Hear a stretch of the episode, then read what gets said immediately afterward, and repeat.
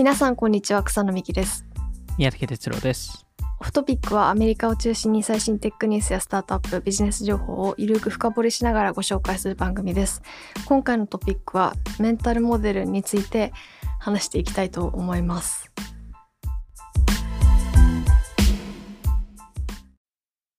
はいはい。メンタルモデルはい。過去にオフトピックでうんちょこちょこワードは出てきますけど、うん。一部紹介もしてますもんね。そうですね。その、まあ多分今日もなんかいくつか多分過去にあの話したメンタルモデルとかの話をしますけど、だこのメンタルモデルって多分草野さんが言ったように、あの去年、去年ぐらいですかね、多分はい。あのメンションし始めたと思うんですけど、本当に多分去年からこのメンタルモデルについての回やりたいみたいな多分話をしてたと 思うんですけどはい。なんかついにそのタイミングが来ましたと いうところで。なかなか日本にない言葉です。だなっていうのを最初聞いた時思いました。うーん。アメま英語だとメンタルモデルっていう一ワードであるんですか？そうですね。でも、なんか、より人気になったのが、ここ2、3年ぐらいかなと思いますね。うーん。うん、多分、5年、10年前って多分そこまで、まあ、あの、メンションしてた人はいると思うんですけど、そんなに頻繁にっていうほどではなかったと思うので、あ、じゃあメンタルモデル自体、なんていうかその一般的に使われる言葉っていうよりは割と用語っぽい感じなんですかね？うーん、もしかしたらそうかもしれないですよね。うーん。うん。うん。まあちょっと今日はこのメンタルモデルえーを、えっと、まあ過去に話したものも含めていくつかちょっと事例紹介を、えーして、で、えっと、このメンタルモデルってその世界を理解するために、えーいい、えーことだと思っているので、まあだから、だからこそ今回ちょっと紹介したいなっていうところなんですけど、よくその、スタートアップとか VC 業界ですと、そのいろんなそのスタートアップの成功事例とか失敗例を語るじゃないですか。うーん、はい。で、それによって、その、まあ、あの、えーまあ、それがガイダンスになってアドバイスになったりすると思うんですけど、なんか、最近それよりも、考え方を話した方が役に立つんじゃないかなと思ってまして。なんで、今年まあ特にオフトピックとかですと、よりそういうことを、あの、あの、やろうとしてたんですけど、なんで、その、例えばクリエイターエコノミーについてっていう回よりも、そこの中の考え方の話とか、あー、なるほど。なんかその、何かしらのフレームワークとか、はいなん。か世界のモデル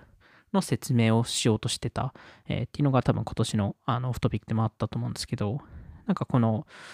えーなんで今日、このいろんなメンタルモデルの事例紹介していくと思うんですけど、あの、リスナーの方々には、なんか、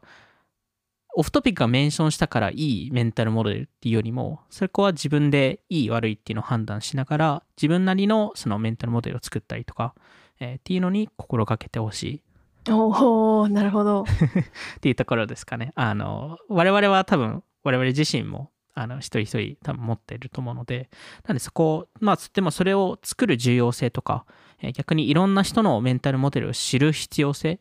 えーっていうところに、あの、もう話していきたいなと思うので、はい。はい。なんでまあ、多分最初はメンタルモデルと何かおー、気になります。始めた方がいいですよね。えっと、えっと、まあ、メンタルモデルっていうのは簡単に言うと、その世界を、えー理解するためのフレームワークはい。っていうところで、まあ、世界って、まあ、いろんな、まあ、世界の中でも業界でもいいですし、会社でもいいですし、その、えーなんかの流れでもいいんですけど、まあ、いろんな複雑なことが起きている中で、それを、まあ、シンプル化するっていうところで、えーそれをフレームワークに落とし込む、モデルに落とし込むっていうのが、えーまあ、このメンタルモデルの、えーもので、で、それをなぜやるかとすると、えー人間ってその、えーシミュレーションを頭の中で組み込めるので、うーん。こういうメンタルモデルを持ってると、そういうシミュレーションがやりやすくなる。あー、シンプルに考えられるから、そうですね。抽象的に。なんで、その、大体その、世界のトップのビジネスパーソンとか、えは自分なりのビズあのメンタルモデルを持っていてで場合によっては複数持ってたり、えするんですけど、まあ、そのやっぱりそのビジネスの中でいろんな変化とかいろんな検証をしないといけない中で、まあ、どういう判断をするのかっていうのがこのメンタルモデルが役に立つところで多分イメージとしては、えーもしかしたら分かりやすいかもしれないのが車の修理屋さん？ほうで、えっと、例えば車に、まあ、問題があった場合修理屋さんに持っていくじゃないですか？その車をはい。うん。でその時に車の修修理屋さんって車の構造を理解してるのでなんとなく多分頭の中に車の内部のイメージがあってで例えばエンジントラブルですって言うと、エンジンの中のおそらくこの部分だろうっていうのが分かってでもそれって分かる理由はこそのエンジンがどどことつながってるからとかなんかここのパイプとここのパイプがつながってるとかっていうのを全部理解してるからこそあの何が問題かっていうのが分かるじゃないですか。確かに。なんで同じようにそのメンタルモデルっていうのはその車のイメージそのせ全体のせ世界でしたり一つの、まあ、業界でしたり一つの会社が、えっと、どういうふうな、えーものであってそそれがどういうふうにワークするのか、えーっていうのを理解するための、えっとまあ、一モデルっていうところですね。結構考え抜いて抜かないとでも最初その全体像難しいですね、そのその経営者の人自体自身でこうどメンタルモデルを持つって。たどり着いたその先ってか本質というかうんでもそのいろんなその先人たちのうんメンタルモデル、を参考にするっていうのもそうですね。ありっていう。あ全然ありだと思います。むしろそれをすごい、まあ、参考にするやり方とかもあると思ってるので、うんそこについてもちょっと今日話したいと思うんですけど、はい、まあ、なんでこのメンタルモデルをじゃあ持つべきかというと、まあ、この世界をより理解するためっていうところもあるんですけど、最終的にそれがどこにつながるかというと、よりいい判断をするためなんですよね。おーで、特にビジネスの領域、えーまあ、多分人生の中でもそうだと思うんですけど、えっと、よりいい判断を多分、全体の判断の中で10%の判断がよりいい判断になると、多分めちゃくちゃ自分の価値が上がったりとか、めちゃくちゃいい会社に作れたりとか、はい。えーっていうところになると思うので、なんで、やっぱりこのいい判断をするための、えー一つのフレームワークを持つことっていう、えーところかなとは思うので、で、えっと、よくその、えーそれこそささっき話したそのあのベンチャー業界ではその、えー成功事例とかあの失敗事例を話すっていうのと同じように過去にこれが起きたからまた未来これが起きるっていう発想って結構あの当たらないケースが多くて。あーたそのこのしこういう成功したから今回もそういう成功ができるだろうみたいな、そうですね。あー確かに。それってやっぱその時の状況が重要じゃないですか？いろんなそうですね。再現性はそんなになさそうな気がします。確かに。そうなんですよ。なんで結構そこの再現性ってないからこそ、でもそこのシステムがどういうふうに構造があって、だからこれが成功したとかっていうのが分かると、よりそこは再現性があったりするので、まあもちろん100%ではないものの、えーより成功率を上げられるん。じゃないかと。まあそういうところで多分このメンタルモデルって役に立つんですけど、多分オフトピックでも過去に、えーいろんなメンタルモデルって話してると思うんですけど、多分一番有名な多分スタートアップ業界のやつですと、えーっと、英語で言うと The next big thing will start out looking like a toy。うーんい確かに。それはいついつ話しましたっけ？そこの回。それって、えーっと、どの回でしたっけ、えーなんか何回か言ってる気はするんですけど、あのまあ、あの、直訳すると次の大きなイノベーションは最初おもちゃに見えるっていうえーことだと思うんですけど、まあでも、その今までのテクノロジーの歴史上を見ても、車でもスマホでもツイッターでも、それこそ直近のあの雑談会でもこういう話しましたけど、なんか最初はなんかすごいバカにされたりとか、あの、なんか自転車とかもね、うん怖いものだと思われてるけど、うん、結果良くなったりするってう。いう、脅威だとまあ思われてたものがみたいな、そうですね。あとなんか、なんかただの子供向けのものだと思われたりとか、するっていうのも、まあこれも一フレームワークの考え方としてそういうのがあっても、えー無視しないとか、うんうんまあ、そういうところにつながるのかなって思うのとあと多分これは Web3 界で多分話したと思うんですけどその、えー週末頭いい頭のいい人たちがやってることがまああの、えー10年後平日にふ一般の人がやってること。おーそれ面白いですよねこの確かにっていうそうですよね。まあでも確かにテクノロジーの考え方からするとテクノロジーって時間がかかるのでだからそこに乗っかってると思うんですけどなんかでも考え方としては正しなんか正しいと思いますしなんかそのフレームワークってすごい分かりやすいかなと思いますよね。うん確かにうん、なんでまああのそれこそあのアメリカですとホームブルーコンピュータークラブってそのパソコンオタクの人たちが集まって、まあ、そこからアップルが出てきたりとか、えーしてますしそれこそあのもう少し最近のやつですとファンフィクションを週末に書く人たちがワットパッドとかで、えーそれをマネタイするようになったりとか、まあ、最近だと VR とか Web3 とか、えーそういうものがあると思うんですけどあのなんでまあそこに乗っかってまあ似たようなメンタルモデルですと頭のいい人たちは、えっと、悪いアイデアを持ってるんじゃなくて、えー早すぎるアイデアしか持ってないと。うーん。なんではい。なんで結局アイデアアイデアっていいものってタイミングの問題でしかなくて。はい。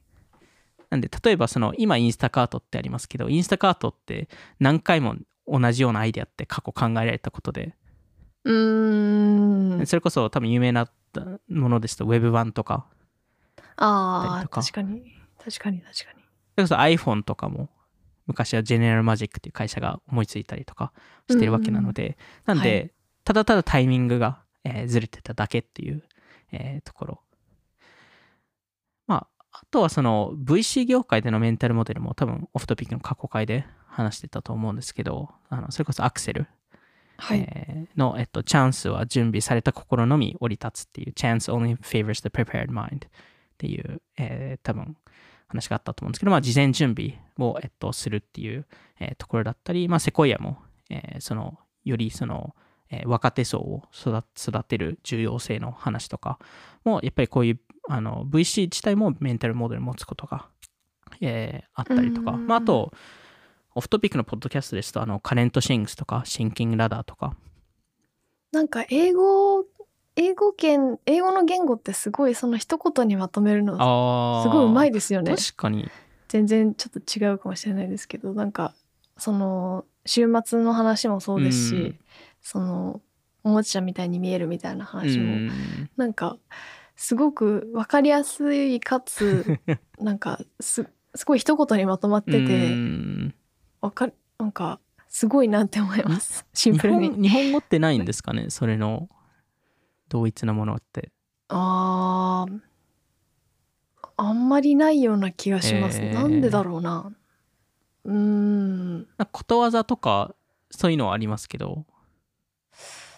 でもことわざもなんかもともとあった言葉って感じなんでその新しく作るんだったってなんかそのメンタルモデルというかうん。フレームワークとしてやるのはなな〇〇思考とかなんとか戦略とかうん。それこそなんとななんとかエコノミーみたいなうん。一つのワンあの単語にするみたいなのはありそうですけどなんかこういうなんかもしわかわかりやすいですよね。うん。いやすごい分かりやすいのが ありますよね。それこそあのあの100回目で話したあのあの History doesn't repeat but it rhymes っていうそのあの歴史を繰り返すのではなくて、えっとライム、まあ、韻を踏むんだっていう、えー話とかもまあなんかすごい分かりやすいですよね。わかりやすいですね。うんまあ、あのオフトピックもあの毎年年末のテーマがあってそれがまあ過去1年間のポッドキャストを、えーがつながってたっていう話なんですけど2年前とかですアテンショントラストエコノミー さっき言ってた経済のやつですね。エコノミーの、えーやつとか、まあ、去年はコンポージングカルチャーとか、えーあったので、まあ、それそれもいわゆるそのあの世の中の、えー我々なりの理解、えーそのフレームワークっていうのを表しているとえー思うんですけど、まあ、それが多分今までちょっと話してきたやつで、あの、もしかしたらそのオフトピック内で、えっと、過去話してこなかったもので、ちょっといくつか紹介したいんですけど、はい。えー一つがえっと、まあ、草野さん、多分あの、オフトピック内では何回も多分話してるので、あれなんですけど、あの、トラストバッテリー、ああの、ショピファイが、ーバイツバイバイツで話しそうですね、バイツで少話し多分話していると思うんですけど、あの、はい。このトラストバッテリー、まあその信頼、信頼バッテリーって多分直訳するんですかね。えーっていうのが、えっと、まあその信頼、その人と人の信頼関係っていうのを、よくそのオンオフとして見られがち。えーで、例えば、例えばまあ、この人信頼するしないっていう、えー、大体二択になっちゃうじゃないですか。確かに。でも、実態言うとグラデーションじゃないですか、その間って。その、信頼する限、なんか限度ってあるじゃないですか。このこのこの人は信頼しないではなくて、この人は、この人よりも信頼しないとか、ああ、なるほど。確かに確かに。はいなん。かその、0か100%じゃないじゃないですか。そうですね。あの信頼しても完全に信頼してるわけじゃなかったかななかったりとかあのパーツパーツでしか信頼しなかったりとかすると思うのでなんでその Shopify で、えっと、人が採用された時にそのバッテリーが50%の充電になってるってよよく言われるんですけどでそこでその人と人のコミュニケーションの中でそのその信頼を得ていくとそのバッテリーのパーセンテージが上がっていってで逆になんか悪いことをやると下がっていくっていう、えー話なんですけどなんかそれもなんかた社内でこの人は50%だとかこの人は75%だっていう話ではなくてそれはもうなんかなんとなく自分の頭の中で理解しておくことっていうことなんですけどうん。なんかこれってすごい個人的に面白くてでなぜ面白いかと言いますとそのそのバッテリーをなんかスマホのバッテリーとなんか同じように見て見てもいいのかなと思っていてはい。でえっとスマホのバッテリーが人によっては例えば90%に落ちたら充電したがる人とうーん。50%に落ちたら、えー充電したがる人と0%まで落ちてもいいっていう人っているじゃないですか。いますね。ギリギリまで全部使い切る人もいれば、ずっと充電してる人いますもんね。で多分信頼も同じように人によってその、はいえーう受け入れられるレベル感ってあるんですよね。うーん、受け入れられるレベル感。例えばこの人と,、えーっとた例えばわかんないです例えば自分があの、えー常に90%以上じゃないと嫌だっていう対人に対してて。それともその、ひ人あえっと、えっと、人、えっと、人と接するときに、その相手、相手とのその関係性の中で、えー、90%以上じゃなければ、そこまで信用できないとか、うーん、なるほど。だから人によって、その50、人によっての50%が人によっての90%になったりとか、あの、じゃあ iPhone で言うと、その、オレンジ色になる瞬間が90%の人なのか、確かに30%の人なのかみたいな。そのタイミングが違かったりとか、あの落ちる限度が違かったりとか、あそこら辺も多分すごい、えー重要になってく、えーくると思うのでなんかそれが一個そのバッテリーの例えですごいいいなと思ったところとこれは Shopify じゃないバッテリーの考え方なんですけどその採用面でのバッテリーの考え方ってあるかなと思っていてこれはあるポッドキャストで誰か言ってたんですけどその世の中にはなんとなく2人の2つの種類の人がいますと、えーひえっと1人はバッテリーを持ってる人であ。う。もう一人はそのあの他の人のバッテリーを使う人はい。でこのバッテリーっていうのはそのエネルギーだったりそのポジティブさうん。を、えっとまあ、バッテリーとして例えてるんですけどその人を採用するときにそのバッテリー他の人のバッテリーを使う人ばっかり採用してしまうとそのバッテリーを持ってる人たちの負担がすごいかかってしまうのでうー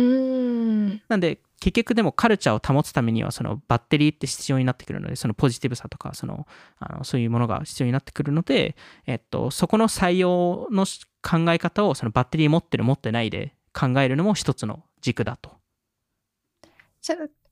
今の話してるバッテリーはその最初の信頼バッテリーとはまた別でそのバッテリーっていう概念からうん。ポジティブさというそうですね。そのエネルギーを持ってエネルギッシュな人みたいなうん。日本語で言うと。でも確かにそういうでもエネルギーそれってでもバッテリーを持ってる人がって結構お少ない少ない。使う人が多いですよね。そう多分圧倒的にすあの使う人の方が絶対多いので、うん。まあ、だからこそそのバッテリーを持ってる人をよりその重要視するとか。あっていうのもその採用の考え方としてあるのかなと思いますね。でなんかこの採用の考え方でその採用が誰がうまいかって見た時にあのピーター・ティールさん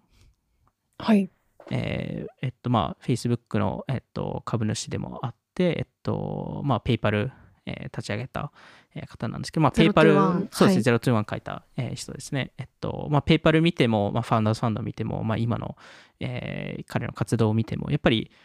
すごい人が彼の周りに常にいて、うーんそれをどうやって引き寄せてるのか？うわ気になるで、これも多分ピーターさんの一つのメンタルモデルであって、で、えっと、えー多分例え方がバッドシグナルなんですけど。悪い予兆みたいなあ、いや、えっと、バッドシグナルってあの、バットマンって、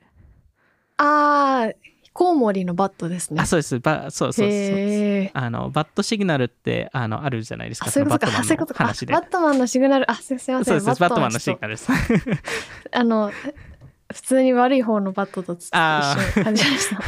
あこう、こう、あの、バットマンの方の私バットですね。あすいません。の、あの、その警察が、あの、バットマンの、その、マークを空うに、ん。空にひか、あの、照らすじゃないですか。それそれでバットマンが来るじゃないですか。うんその同じ現象をピーター・ティールさんがやってて、あの、ピーター・ティールさんは、その人を引き寄せるやり方として、バッドシグナルを出すんですよ。どうやって？で、それは、あの、まあ、やっぱ彼なりの、えっと、その、ですかね、その新しいことをや、や、出して、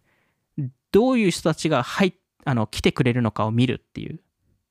おーなんで新しいはいなので、あの、スタンフォード大学で、えー各大学って、その、えっと、学生が運営する新聞とかメディアがあるんですけど、はいやっぱスタンフォード大学ってリベラルな大学なので、まあ、リベラルな人たちが多いので、それに対抗するメディアを立ち上げたんですよ、彼が。彼がまだ大学生の時に。はいで、そこで、えっと、出して、誰が読んでくれるのかとか、誰が集まってくれるのかを見たんですよ。で、そっから選んだんですよ。うーんで、あの、それこそファウンダーズファンドも同じで、はい。ファウンダーズファンドも当時はやっぱりそのよりすごいファウンダーフレンドにするとか、まあ、彼らのあのスローガンってその140文字のサービスではなくて、えー空飛ぶ車を、えーに投資しますっていう。ちょっと某サービスをディスってます。そうですね。某あのあの買収されたサービスをディスってるんですけど。それよりもっとでかいインパクトって。でもそそういうポジションをと取るからこそそこに集まる人たちが事前にフィルタリングされるんですよ。なるほど。なんかこ既存の何かに対抗する人たち集まれみたいな。そうですそうですそうです。うーん。で、それのバッドシグナルを出すんですけど、それこそ、ピーター・ティルさんって、そのツイッターはやらないんですけど、よく、その、えー本書いたりとか、えーそれこそ、えっと、トークをしたりとかするじゃないですか。うんイベントで登壇とかするんですけど、それも、このバッドシグナルの一部で、誰が彼の本を読んでくれてるのかとか、誰のトークを聞いてくれてるのかを、そこでわかるんですよね。そこに集まってきた人たちが。あで、そっからセレクションをするっていうところなので、やっぱ彼のやり方は、その何か違うことを出して、それに対してどう人が反応するのかを見て、そこから事前のフィルタリングをして、そ、そこの中からさらに選ぶっていう。ほう。それは SNS とかよりもリアルで集なんていうかあ、うん。まあそれよりも自分その SNS とかでその広い層よりもうん。濃いうん。一人を選ぶみたいな、多分そっちの方を重要視したいのかなっていうところで、特にその彼のトークとかも長かったりするので、なんで、うん。わざわざしっかりそれを全部聞いた人が、あの彼と話しに行ったりとかするので、で、特にそのイベントまで行ってくれたりとか、で、やっぱりハードルがあるので、確かに。そこのやっぱりフィルタリングもしてるっていうところですよね。わざわざ彼のトークを聞きに行くまでどっかに行ってくれたとか。うーん。確かに。名前がいいですね、バッドシグナルっていうのは。いいですよね。ちょっとあの悪い方のシグナルではないっていう。でもなんていうかそのババットマンから撮ってるっていうのはなんかそのうんメインのなんてママジョリティというかそのうんうん。一番注目されてるところじゃない人たちが集まっなんなんだろうななんかその本当に熱量がある人が集まるみたいな、うんその感じがありますよね。うん、うん。確かにそれは全然何か考えてなかったですけど。敵敵を考える敵をうん。敵対するというか、うんやいいわ悪い意味でじゃなくてなんかそれはうん。いいですね。いやなんかすごい分かりやすいですよね。うん。なんでなんかそういうそのバッドシグナルみたいなものもあれば、えーあとはそのもう真実を追求するようなメンタルモデルがあって真実は一つ。一つしかない。みたいな。あの いやそうそういう話ではないんですけど。えっとあのあのこれはえっとアンディ・グローブさんと、えー多分スティーブ・ジョブズが、えーはい。その彼らと話すと一番これを多分感じる,、えーるらしくて、えーうん。まあアンディ・グローブさんってもう超有名な方でそのインテルの、えー共同創業者であの多分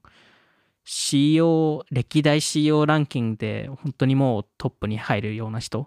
えーで、えっと、まあその有名な本だとハイアウトプットマネジメント、えーを書いた人なので。ああの多分それそれで結構あの皆さん知ってたりすると思うんですけど、あはい、まあ、で、スティーブ・ジョブズは、まあ、スティーブ・ジョブズですと、まあ、そ彼は多分説明必要ないと思うんで、はい。えっと、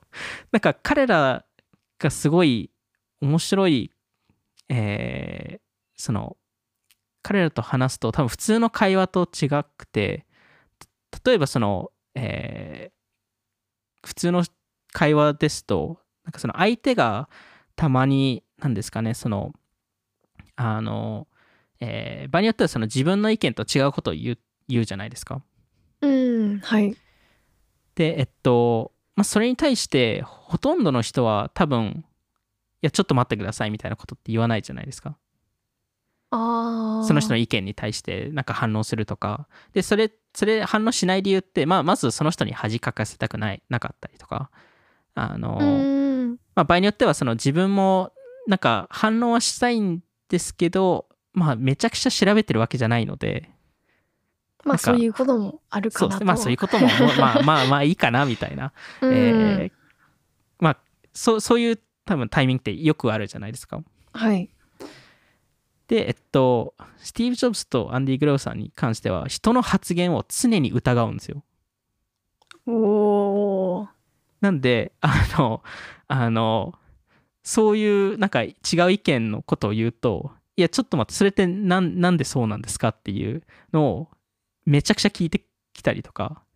へえなんで、あの、ほとんどの人にとっては、めちゃくちゃうざいんですよ。簡単に言うと。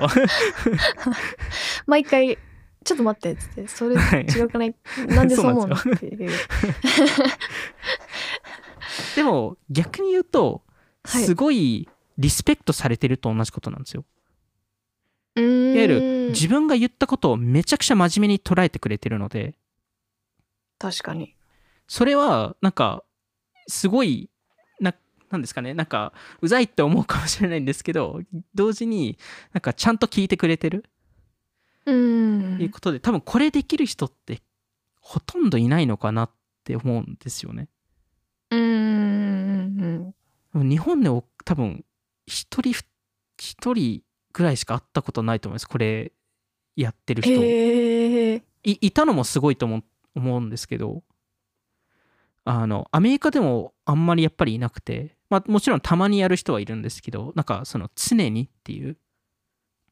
ところはやっぱり少ないなっていうところですね。確かにそれもまあ、人に確かに人に嫌われちゃいますからね。嫌われちゃったりなんか全然話が進まないみたいな ね。本題に入らないみたいなことありそうですけどうんでも確かにうん。まあでもやっぱそれをしっかりやったからこそ、やっぱまあアンディ・グローブさんとスティーブ・ジョブズさんは、まあ彼らなりの成功をしたのかなと思うので、まあそういうメンタルモデルもあれば、あとはもう超有名なやつですと First Principles うん。第一原理っていうんですかね日本語ですと、えーはい。これはもうあのまあその根本的なその、えーまあ、ゼロから考え直すとかその、えー仮説を、えっと、ゼロに戻すとか、えーそういう考え方なんですけど、まあ、よくその、まあ、物理の、えー話で出てくるものなので、まあ、イーロン・マスクとかジェフ・ベソスとか、まあ、ピーター・ティルさんもそうですけど、あのーまあ、リチャード・ファイマンとかその物理学者とかが結構使う、えーメンタルモデル、えーではあって、まあ、よくそのなぜを、え5回聞くとか、うーんそどうえっとたどういう形で？えっと、まあ、例えば、こういう、この、こういう、えっと、なんですかね、このファクトがあります。じゃあ、なんなんでこれが存在するんでしたっけとか、なんなんでこう、なんなんでこの質問を聞くべきなんでしたっけとか、そもそも、その、ゼロから、まあ、ゼロからもう一回考え直すっていう、えー多分、あの、のが多分、このメンタルモデルのサマリーになるんですけど、なんか、まあ、これはよくその、まあ、それこそオフトピックでも、その、えー例えばその、ものの作り方を考え直すとか、うーん。時に、まあ、仮説をゼロベースから考えて、その、なぜそもそも、あの、えー石油ベースのものを作ってるんでしたっけとか、ああなるほど。なんでお肉って牛を殺さないといけないんそうですね。でし。たっけみたいなんかなことも違う作り方ななかったんでしたっけとかっていうのが多分この First Principles の、えっと、多分考え方であって、うーん。なんでまあよくその、あの、まあ、イーロン・マスクがすごい信者だだからこそ、その多分今すごいにあの有名になってるんですけど、このメンタルモデル、個人的意見ですけど、一つだけ課題があると思っていて、はいすごいいいメンタルモデルだと思うんですけど、同時にその、えーこれってその仮仮説を捨て捨てるっていう概念なので、その過去起きたものを捨てるっていう話なんですよね。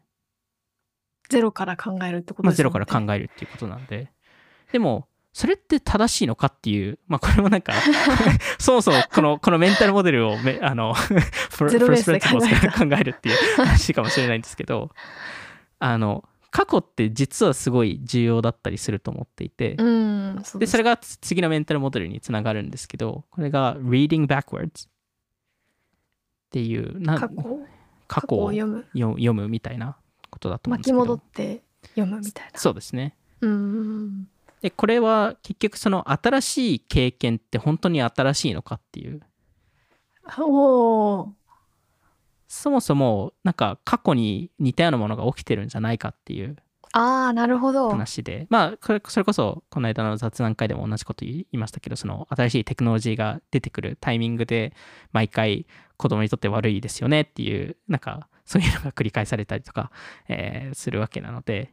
あの、なんかそういうのが、えーまあ一つのその過去をすごい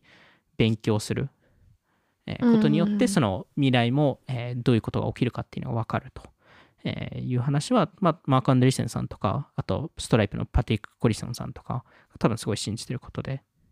うーんそれってそのなんか最初にいなんていうかそのインタビューとかでこんこういうことを信じてますっていうふうに言ってるんですか、うんあ、そうですね。結構、その、インタビューとか、その、まあ、彼らのブログとか、まあ、ポッドキャストとか、うんまあ、場合によってはツイッターとか、あのはい。場合によっては本とか、あえーーで書いてたりするので、あの、なんで、まあ、そういうところで学べるっていう、えーところだと思うんですけど、なんか、この、まあ、じゃあ、なんで自分のメンタルモデルを持つべきかはい。言うと、逆に、なんですかね、持たなくても別に、あの、人生過ごしてるし、生きてはいきますね。いや、生きてはいますよね。はい。あの全員。あの、なんで、別にいらないんじゃないかって多分言う人も多いと思うんですけど、まあ、それ、それは、なんか多分、それも一生き方だと思うので、あの別にそれを否定するわけではないんですけど、あの、ただ、その、なんか、この世界、世界の中っていろんなシステムが存在するわけなので、うんで、そのシステムによって、えっと、我々が、その、どういうことをやるべきかっていうのを考えなくていいようになっている？メンタルモデルを持つ持つことによって？えっと、メンタルモデルをも持ってないことによって。あえー例えばその、その学校に行って、で、えっと、えーど受験して大学に行って、で、えっと、そこからサラリーマンになって、で、結婚してとか、なんかそこも、いわゆる、なんかそれがもう一般化してるわけじゃないですか、そのプロセスが。はい。でもそもそもなんで大学に行くべきなんでしたっけとか、うーん。で普通の人は考えないじゃないですか。それが当たり前だから。そうですね。うん。でもそれを考えるのが多分今後重要になってくるいうところで、で、それは今まで考えない理由っていうのが、それが一般化したからって、その、このシステム自体がスケールしたからこそ、その、それが普通になるっていうところなんで、でもそれこそ今のアメリカの例えばリーダーシップ、まあ政府とかも含めてですけど、は、えっと、何を目的としてるかというと、アメリカの今のポジションを保つための、やっぱ判断とかをししているので、アメリカをスケールさせる、より大きくするためとか、はい。より変えるためっていうことを考えてはいないんですよね。おー。どちらかというと、アメリカを守るため。なるほど。で、これは大きな会社でも同じことで、そのやっぱり売り上げがすごい上がると、どうしても自分たちの売り上げを保たないといけないとか、はいやっぱり新しいことがやりにくくなる瞬間ってそういうところにあって、だ,、まあ、だからこそイノベーターのジレンマが存在すると思うんですけど、あの、なんで結果何が起きてるかというと、あの、例えばアメリカのリーダーシップ見ても、その、質問に回答はできるんですけど、質問の聞き方が分かんなかったりとか、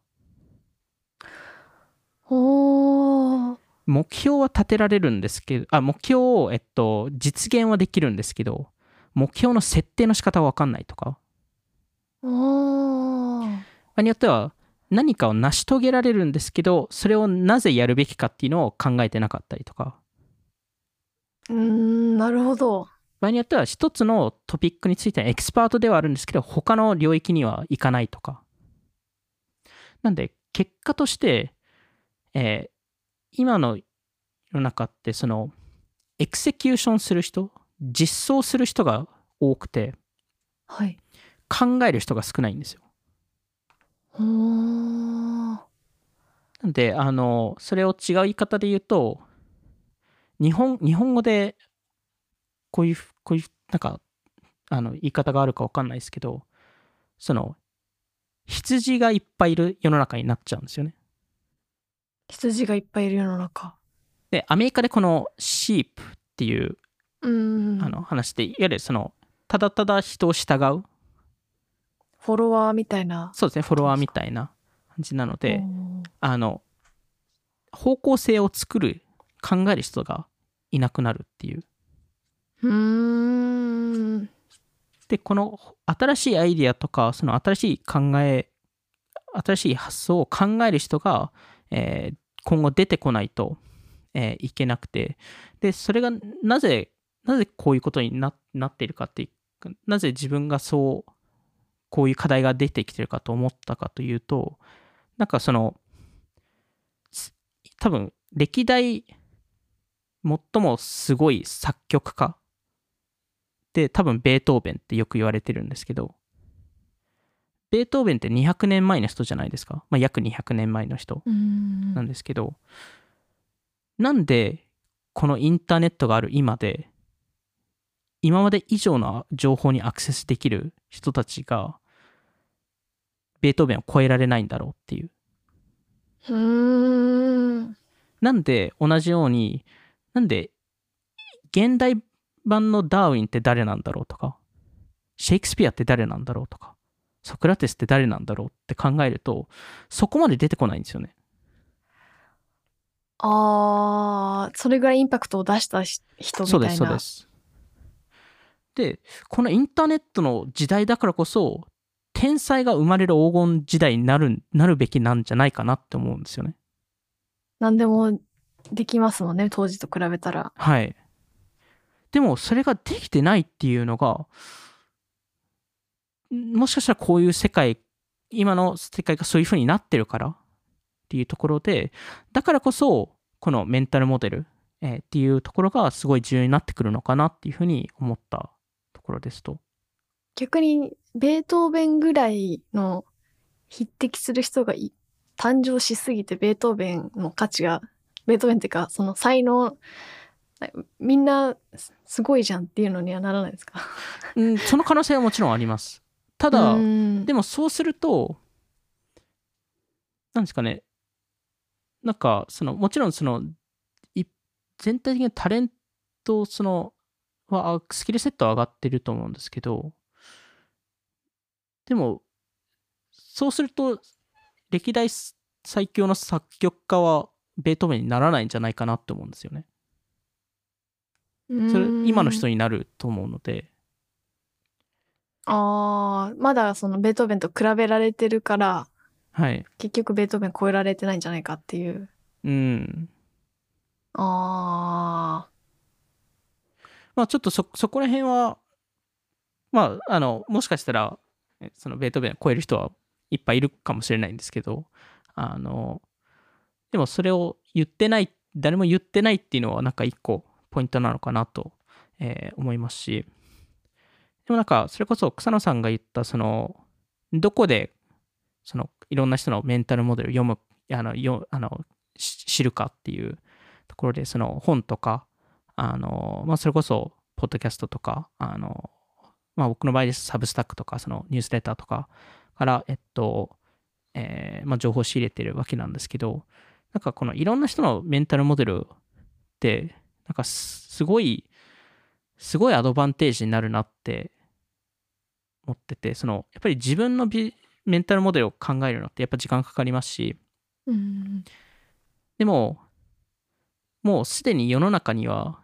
何何千個、何万個も多分メンタルモデルって存在していて、はいでそれってその過去にまあその、まあ、成功者と言われるような人たちがその、えー何十年もかけて自分の事業を育てるためにいろんな検証をした結果思いついたビジネスあのメンタルモデルじゃないですか。うんそれを例えば一冊の本で読めるってすごいアドバンテージじゃないですか。エッセンシャルすごいです。確かに。うん、ギュッと詰まってますもんね。そうですよね。まあそれもしくはそのブログで読めたりとかその人のポッドキャストを聞聞いてそれで学ぶってなんか多分今まで以上にいろんな人のメンタルモデルにアクセスできる、えーっていうところはすごいアドバンテージなので、逆にそれをもっと、えーやらないといけないかなって自分の中で思っているんですけどあのやっぱりそんなにお金も時間もかかんないので。うん。なんでそれはすごいいいなって思うんですけど、なんかもう一つその他の人たちのメンタルモデルを知る、えー理由っていうのがあって、で、これは、これもメンタルモデルなんですけど、はい。あのこのメンタルモデルは、えーまあ、簡単に言うと多分、mental model of others、うん。まあ、他の人のメンタルモデルっていうメンタルモデルなんですけど、はい。えー結果そのいろんなメンタルモデルを、えー一つに一つのメンタルモデルに統合できないんですよ。うんそれぞれ違いますもんねそうなんですよ。それぞれ違いすぎて矛盾するメンタルモデルが絶対出てくるので、ゼロからかそのそうですね。そもそもみたいな。でも過去のやつか仮説無視してますよねっていう、はい そうですね確かになんでけ結果もう複数あるとしか、まあ、一つにはできないっていう話を考えうん。ででなおかつまあ自分のメンタルモデルをあの、まあ、作った時に、えー一つ多分じ重要り自分の中で理解しないといけないのはそのやっぱり年を重ねることによって自分のやっぱ考え方がどんどん偏り始める。うん。まあやまあ、特に VC 業界とかそのスタートアップ業界だとそうじゃないですか。それやっぱり次の世代のものってやっぱ追いつけないっていうのが、まあ、年々あるので、はい。あのだからこそそれをオフセットするために他の人たちのメンタルモデルを常に頭の中に置いといてそれをそれを活用して自分のメンタルモデルと戦わせるっていう。うーん自分の対抗の考え方を自分の中に作っておくっていう、そうですね。で場合によっては対抗しなくてもでも違う考え方。あを持つのが重要で、それこそマーク・アンドリーセンさんとかこれをやってるんですけど、彼が言うには、彼の、あの、えー彼の肩に小さいイーロン・マスクとピーター・ティールさんがいて、かわいい。で、あの、あのイーロン・マスクですと、その First, first Principles uh, Thinking っていうのを、えっと、常に、えっと、語っていて、ちっちゃい、ちっちゃい。ちっちゃいイーロンが。あのもしかしたら洗面台持ってるかもしれないですけど、あの えっと、で、まあ、ピーター・ティールさんは、えっと、あの、えっと、ジラルの、あの、未明シスの理論とか、まあ、そういうのを常にあの語っていて、まあ、いわゆるマークさんからすると、自分の意見が衰えないように。その違う人の意見を、えっと、常に、その、彼はストレストレス、あストレステストって呼んでるんですけど、はい。あの対抗、えーさせているっていうところで、まあ、自分のあのクオリティを高めるため、えーの、えっと、一つのやり方ですと。うん。なるほど。毎回じゃあそのイーロン・マスクだったらこう考えるかもしれないとあか。そうですね。なんで、例えばこの、うん。はい。あ、どうぞどうぞ。あ、いや、どうぞどうぞ。なんで、あの、それこそ、その、例えば、ここに投資したいっていう時に、まあ、マークさんの考え方だとこうなんですけど、イーロン・マスクさんの考え方だと、こういうふうにこのスタートアップを見見てるとかうん。いうところですよね。なるほど。なんで、あの、それこそ、その、やっぱりいい起業家って、その、一回成功した後に、その連続起業家として戻ってきて、2回目、3回目、4回目って会社立ち上げた時に、やっぱりその、取締役として、その、自分の意見の反応をしてくれる人を入れたりするんですよね。あー。確かに。それは、は話ありましたよね。うーん。でも本当に、なんていうか、まあ、それこそ年を重ねるごとにそれを反応してくる人っていなくなるわけじゃないですか。うん。うん。だから余計、なんていうか、あの、自分が正しくないっていうことを疑う常にあの絶対正しいわけじゃないとか新しいことを、にじゃ古くなってきてることに気づくというか、うんなんかそれを常に疑ったり受け入れたりするのって大事ですね。いや、めちゃくちゃ大事で、でそれを他の人に任せられるのであればいいんですけど、やっぱり、やっぱりどうしても自分の時間の方が多かったりすると、自分の中でそこの対抗の仕方を考えないといけないっていうえーこともあるんですけど、なんかそれこそ、あの、シャーロック・ホームズってあの、あの、ストーリー、ストーリーっていうんですかね。探偵探探偵 偵。ドラマというか、こはい。あの小説というかはい。で、えっと、シャーロック・ホームズの、えっと、相相棒っていうんですかね、えーはい。のジョン・ジョン・ワトソンがいると思うんですけど。ワトソン、はい。ワトソン くん、くん付けなんですけど、あ日本語だだとワトソンくんだあと思そうなんですか。だと思いあれ？シャーロック・ホームズの呼び方じゃなくてですか？え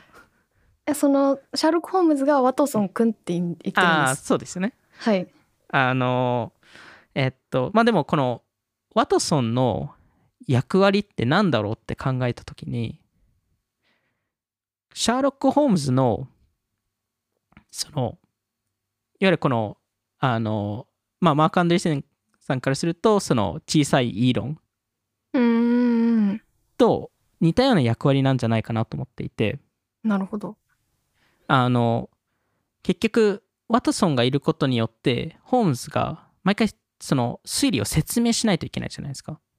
うーん。です自分でやっぱ他の人に説明しないといけないっていうのはよりそれを理解しなかしなければいけなかったりとか質問い確かに自分。うんはい。いですよあいいいいですよ。いやでもなんか質問された時に回答しないしなければいけないのでそのロジックをしっかり考え抜かないといけないうーん。なんかそこがやっぱりそのよりいいそのその信頼関係によってよりいい探偵になれるんじゃないかなと思うんですけどなんかそういうなんですかねそのこのメンタルメンタルモデル of others っていうメンタルモデル自体はそういう役割を、えーまああの担ってるんじゃないかなと思いますね。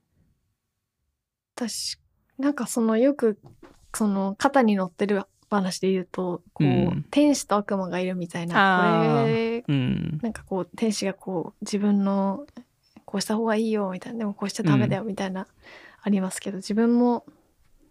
小さいイーロン・マスク乗せてあの 判断していきたいですね。でもそれなんか結局いい悪いじゃなくてこういう考え方あるよね、あ、でそうです。もこういう考え方あるよねっていうのをあのちっちゃいイーロン・マスクを乗せるっていうでもそれなんか誰でもはいあ、どうぞどうぞ。あいや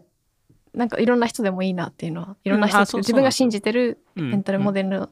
人をこうちょこんってのストークっていう。そうなんですよね。なんで、誰でもいいっていうところですし、その、あの、その人が言ってることは必ずしも正し正しいわけではないですし、自分が言ってることも必ずしも必ずしも正しいわけではないので、で、結果自分の判断なので、結果、あの、その小さいイーロンを無視すればいいんですけど、あの ただ、そこが、そいることによって、で、その、ちゃんとそれを考え抜くことによって、より、まあ、いい判断ができるんじゃないかっていう、えーところですよね。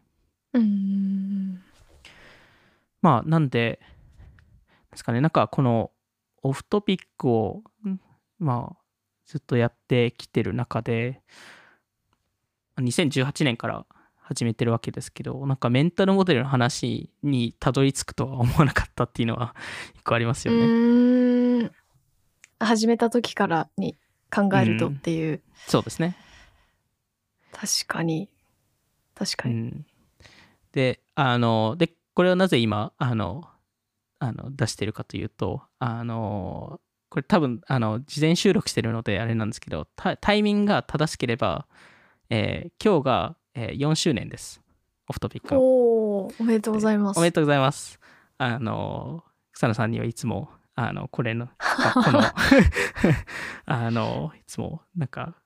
こんないろんな変な話をしている付き合ってくれてるんで、あの、それはそれで、あの、ありがたいですし、あの、優秀なワトソン君になれるように頑張ります。いや、そこさんがワトソン君じゃない気がするんですけど、いやいや。あの、多分でも、も宮崎さんも多分ひいやなんていうかその話すことによっていやすごいうん上から目線で失申し訳ないんですけど、話すことによって多分整理されてるっていうのはああるのかなって。うん、いや、本当いそうです。やちょっと。今言っては後悔しました。いやいや、いやいやほでも本当、本当にそうで、その、やっぱりその、みんなそうですね。私だけじゃなくて皆さんの皆さんとか聞いてる方とかのがあって続いてることな気がするので、そうですねそれ。はありますよね。うん。あの、やっぱり、まあ、やっぱりそこの、あの、応援があるからこそ言えるっていう、あこういう話をずっとできるっていうのもありますし、うんでも草野さんが言うようにその説明することによってより自分の中でも整理されたりとか、えーするわけなので、まあ、それによってより自分の中でも自信持って話せたりとかするのでなんかそこの準備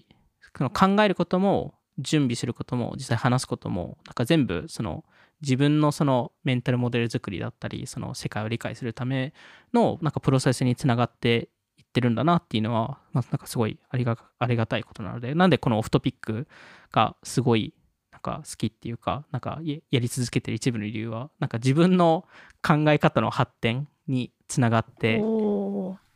いるのかなっていう、えーところですね。今のじゃあ宮崎さんのメンタルモデルというかこうい、これが一番しんなんていうか信じてる。まあでもばばいろんな意思決定によって多分違うと思うんですけど、うん、うんこれが今肩に乗ってるみたいなのってありますか？誰が肩に乗ってるんだろう。でもでもそれこそマーク・アンドリッセンさんとかピーター・ティールさんは、えー。やっぱりここ数年前からはすごい意識してますしなんかやっぱりオフトピックのなんですかね個人的にすごい好きなところってそのあのなんかいろんいろんなトピックのエピソードを話すじゃないですか。はいなんか人によってはランダムすごいランダムに見えると思うんですけどうん実はすごい振りだったりするんですよね。うーん実はこれがの最前振りだったっていうそうですそうですそうです。うんでえっとそれこそまあ今回のエピソードも、えー前回のエピソードも、えーそれこそ、あの、あ前回じゃない、前々回かな、えっと、のエピソードとかも、えー100回目のえーエピソードとかも、そのカレントシングスとか、シンキングラダーとか、マルチプレイヤーコマースとか、モノカルチャーの話とかも、じ実は全部振りで、おお壮大な振り 実は次のエピソードがオチなんですよ。えっと、一一部のオチでしかないんですけど、えっと、まあ、はい。オチで、えーで、このメンタルモデルをやりたかった理由が、来週話す、来週一つのメンタルモデルについて話すんですけど、それが個人的に一番多分今年影響があったメンタルモデルで、おおで、それの振りが今までだったっていう、長かった なちょっと長かったですね。ちょっと長かったですね。いやでもなんていうかそそれこそ本当にギュッて詰まったうん、うん。メンタルモデルなんですね。そうですね。あのーある哲学者からの、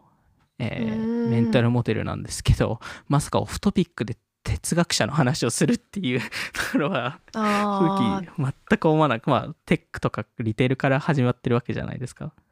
でも宮崎さんって哲学的ですよね。でも、読まないんですよね。うーん何かを何かの軸がすごくもともとしっくりしっかりあるような気がしてるような気がします。でも、例えばニーチェを読んだことないですし、あなんていうか哲学的というかなんか何か自分の哲学を持ってる気がするというか、あなんていうかその宮崎さんとしてその尊敬してる部分って投資家としてもそうなんですけどなんかイケてる投資家の方とかってやっぱ投資哲学が一貫してあるというかなんかそういうのはを感じました。そうですね、そのメンタルモデルを持ってうるっていう、ん、あの、頃ですけど、なんか、うん。いや、ありがとうございます。あの、ちょっと、あの、何を回答すればいいか分かんないから、ちょっと次のトピックいっちゃうんですけど、はい。えっと、あの、なんかこの哲学の話って、なんか、ですかね、哲学の話をししたいわけではなくて、なんかその、哲学の多分根本的な考え方って何が真実なのかとか、うんで、えっと、それが、ですかね、なんか、慣習、その人々が集まってそれを信じてるのか、真実なのかって違いがあったりするので、はいなんかそこの、えっと、それが差があるのか、えー一緒なのかっていうのを多分理解するのも、この、えー一つ重要なことだと思うんですけど、なんか例えばなんですけど、えっと、サンフランシスコ、えーの、まあ、シリコンバレーとかですごい慣習的な考え方が多いんですよね。意外と。やっぱりテック、テックハブなので、まあ、新しいことをずっと考える人っていっぱいもちろんいると思うんですけど、でも同時に、だからこそかもしれないんですけど、すごい慣習的な、その集団型の考え方が多くて、やっぱ今だと AI がいけてるからみんな AI によよ寄ったりとか、あやっぱあるじゃないですかか、それって。やっぱ、んマスの動きになるじゃないですか、シリコンバレー内って。逆にでもそういうコミュニティというかもう密集してるからこそ、こう共通認識があるとうんコミュニケーション、がやっぱ楽というか、そうですね。それがつながってるような気もしますね。うん、いや、そこはすごいつながってると思いますし、それこそその、あの、は他の人に恥をかけせたくないとか、多分そういうところにもつながってくると思うんですけど、やっぱり一緒に同じ考えの方が、まあ、より、あの、えーまあ、グループに認められたりとか、多分そういうこともあると思うので、なんかこの、多分来週話す、その、えーメンタルモデルっていうのは、えーそれこそピーター・ティールさんが、えーまあ、すごい、ピーター・ティールさん自身の多分メンタルモデル、えーでもあって、あの、まあ、あの、ルネ・ジェラールさんっていう方、えーの、えっと、考え方なんですけど、はい、あのそこについて、えーまあ、フルフルワンエピソード話していきたいなっていうふうに思ってますね。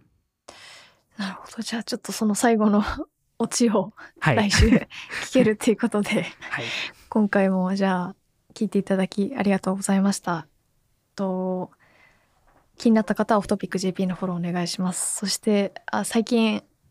最近じゃないですねオフトピッククラブっていうノートでコミュニティも始めたのでぜひ気になる方は概要欄に貼っておくのでそれもチェックしてみてください。でまた Spotify で10分でわかる最新テックニュース解説バイツも更新しているのでぜひチェックしてみてください。それではまた次回お会いしましょう。さようなら。さようなら。